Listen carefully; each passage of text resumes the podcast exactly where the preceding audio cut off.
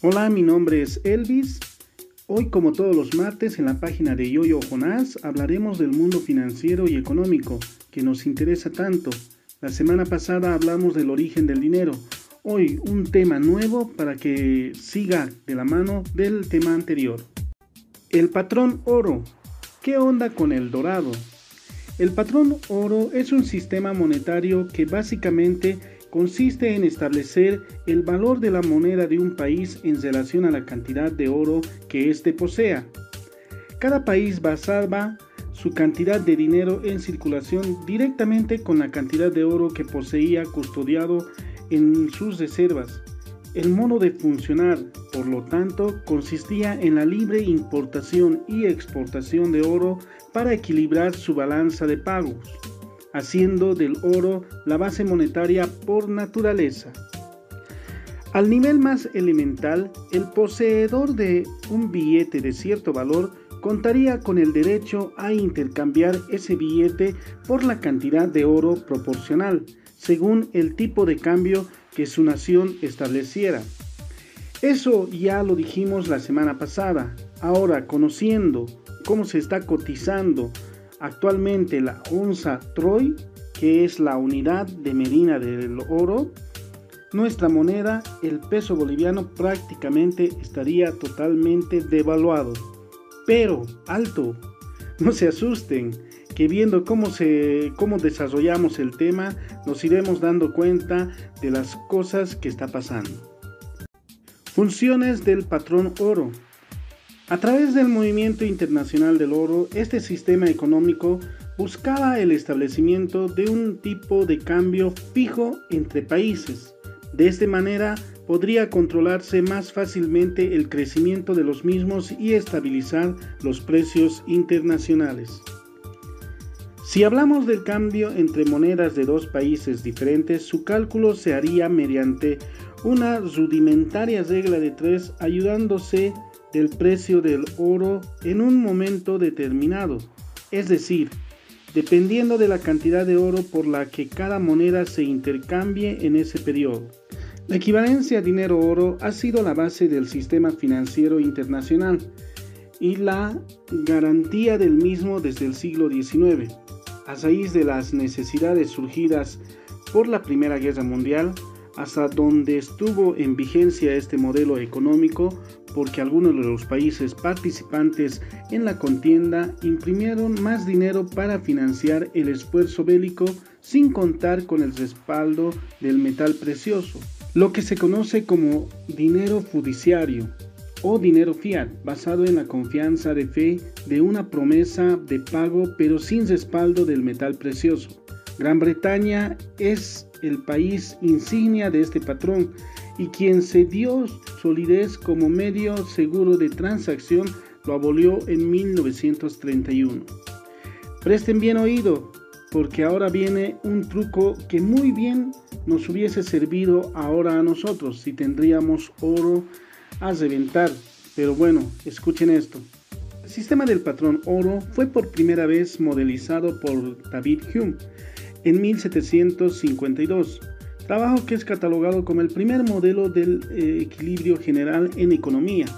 En líneas generales indica que cuando un país, por ejemplo Gran Bretaña, incurre en un déficit comercial con otro, supongámonos Francia, el oro de la economía británica será trasladado hacia Francia.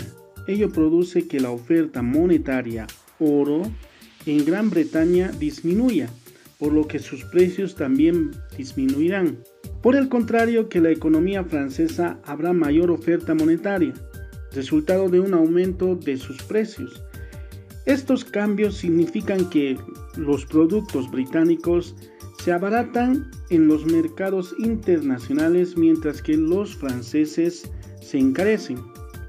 Como resultado, Gran Bretaña aumentará sus exportaciones y Francia disminuirá las propias, haciendo que los flujos de oro se reviertan y que teóricamente se llegue a un punto de equilibrio en las ofertas monetarias de ambas economías. Sin embargo, pronto el modelo de Hume se quedó corto en la explicación del funcionamiento real del sistema principalmente por cuatro razones. La primera es la poca participación del sistema bancario en la explicación teórica, la segunda por la omisión de la tasa de interés, la tercera por la omisión de los flujos internacionales de capital y la cuarta porque es la realidad los flujos del oro entre países eran muy reducidos, pues una vez que los bancos centrales habían puesto el oro importado en sus reservas, estos en rarísimas ocasiones estaban dispuestos a transferirlos a otros bancos. Actualización del modelo. Fue la comisión Conlif encargada por el gobierno británico de abordar los problemas monetarios después de la Primera Guerra Mundial la que sofisticó el modelo de Hume. El modelo llega al equilibrio de la misma forma que el de Hume, pero entre los agentes individuales lo que se transfiere es papel moneda y el oro únicamente se transfiere entre los bancos centrales de los países. Estas instituciones toman un rol fundamental, dado que, como ya se dijo, el oro no solía fluir abundantemente en la economía a otra y cuando los bancos centrales observaban un creciente déficit comercial, en vez de girar oro al Banco Central de la Economía con un superávit, es decir, aquella con la que se sostenía el déficit. Reaccionaban disminuyendo la oferta monetaria para bajar los precios y hacer las eh, exportaciones más competitivas. De este modo, los bancos centrales se adelantaban a la demanda del oro adeudado a la otra economía y mantenían el equilibrio. De este modo se explica teóricamente cómo se retorna al equilibrio sin mayores transferencias de oro. Del modelo. El sistema monetario patrón oro fue abandonado durante los años posteriores a la Gran Depresión de 1929 para evitar que precios y salarios descendieran en una respuesta a una reducción generalizada de la demanda global de modo de los ajustes recayeron sobre la cantidad del empleo total. En estas condiciones se consideró menos dolorosa en lo inmediato la depreciación del tipo de cambio, es decir, el abandono del patrón oro puro para abaratar así las exportaciones. Esto evitaba la reducción de los salarios especialmente por la presión de los sindicatos impuso en cierto modo este tipo de política.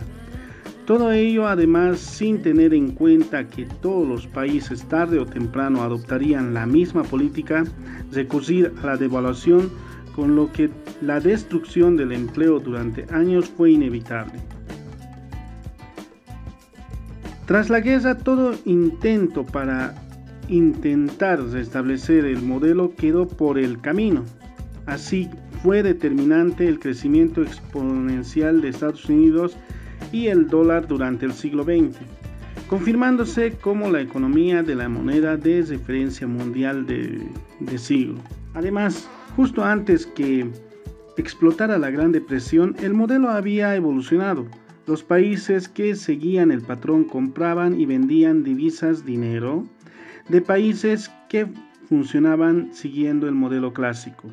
Finalmente, en 1971, con Nixon como presidente de Estados Unidos, deja de utilizar el patrón oro. Desde ese fin de la Segunda Guerra Mundial se intentó restaurar la coordinación entre las políticas monetarias de los diversos países y la libertad de comercio internacional mediante la creación de organismos como el, el GATT, el Fondo Monetario Internacional y el Banco Mundial.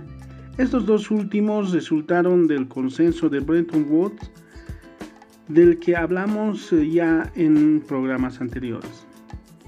Ventajas del oro. En la práctica, la moneda fraccionaria más utilizada a lo largo de la historia ha sido la de plata, aunque el valor de referencia era el oro.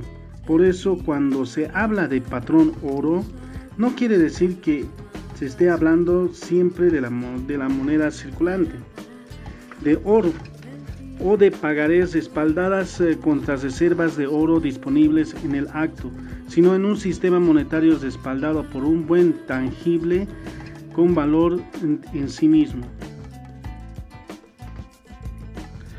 Posteriormente, los gobiernos han ido descubriendo problemas debido al uso de un patrón oro para poder controlar la oferta monetaria.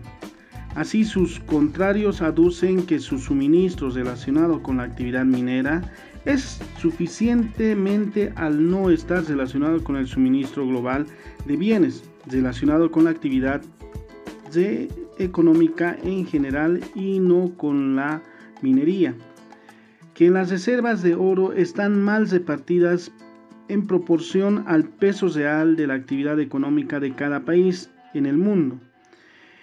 El ejemplo más extremo es el del Japón, que durante muchos años, hasta el 2010, ha sido la segunda economía del mundo con unos recursos auríferos muy escasos, que el uso del patrón oro es inestable frente a cualquier decisión gubernamental que en un momento dado decida suspenderlo, como hicieron las naciones eh, beligerantes durante la Primera Guerra Mundial, y que como resultado de todo ello es un sistema monetario ineficaz.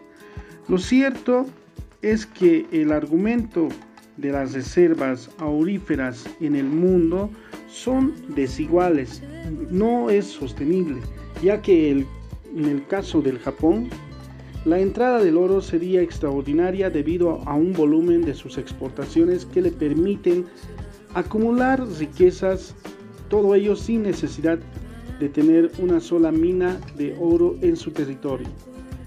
Las críticas más fuertes contra el patrón oro proceden del keynesianismo, teoría de John Keynes, economo del que hablamos en el programa anterior, que lo acusaba de haber sido principal responsable de la Gran Depresión Económica que siguió al crack de 1929. Nunca será muy exacta la causa de un declive, pero un hecho cierto es que el abandono total del patrón oro ha supuesto un crecimiento enormemente disparado en la oferta monetaria mundial, muy superior al crecimiento total de los bienes y servicios de la sociedad. Es capaz de producir causa de la inflación permanente en la que viven las sociedades occidentales según la teoría cuantitativa del dinero, y que las depresiones económicas causantes del desempleo y pobreza perduren después de, de largos periodos de devaluación, porque parte de los gobiernos de las divisas sometidas a un patrón oro no estricto. Aún se habla bien de este modelo, por tal razón el patrón oro sigue teniendo sus defensores, principalmente en el campo de la Escuela Austriaca de la Economía. Como mentor especialmente tienen al economista Ludwig von Mises, que aboga por la supresión de los bancos centrales y del monopolio de los gobiernos como organismos encargados de acuñar la moneda del curso legal y completamente ajena al patrón oro. Lógicamente, la interpretación de las razones de la Gran Depresión por parte de esta escuela es distinta y aducen que los causantes fueron en realidad el alejamiento de la Reserva Federal con respecto al patrón oro estricto y el hecho de que el sistema bancario mantuvo y mantiene en la actualidad un coeficiente de caja fraccionario para depósitos eh, a la vista que producen grandes expansiones y contracciones en la masa monetaria. Según esta escuela de pensamiento, cualquier puesta en circulación de nuevos medios fiduciarios, inflación y la manipulación de tipos de interés por parte de gobiernos y de bancos centrales producen periodos que de auge en la actividad económica que acaban conduciendo a una asignación errónea de los recursos y una vez cesa la emisión del nuevo dinero con la subida de los tipos de intereses, se produce inevitablemente el estallido económico, la explosión de las burbujas creadas artificialmente con dinero que no procede del ahorro real, sino de préstamos sin respaldo de ahorro previo. Tales inversiones erróneas no tendrán salida y se trata que producir forzosamente una nueva reasignación de recursos se adapte a las necesidades más urgentes de los consumidores. Las nuevas inyecciones de liquidez con dinero nuevo creado de la nada que nadie ha ahorrado para solucionar las quiebras de las empresas y a falta de recursos de las administraciones públicas. No consiguen más que alargar periodos de depresión en el, en el mejor de los casos y en el peor colapsar el sistema monetario. Como verán, el oro no solo sirve para tener joyas brillantes y bonitas. Atención chicos, cuidado que nuestras novias se enteren y ya no quieran chocolate, solo querrán oro a partir de hoy. Un gusto compartir con ustedes estas cosas tan novedosas de las que no nos cuentan ni, ni, nos hablan, pero nos hace mucho saber. Escriban su comentario en esta publicación o manden un mensaje por Messenger, será muy bueno saber de ustedes.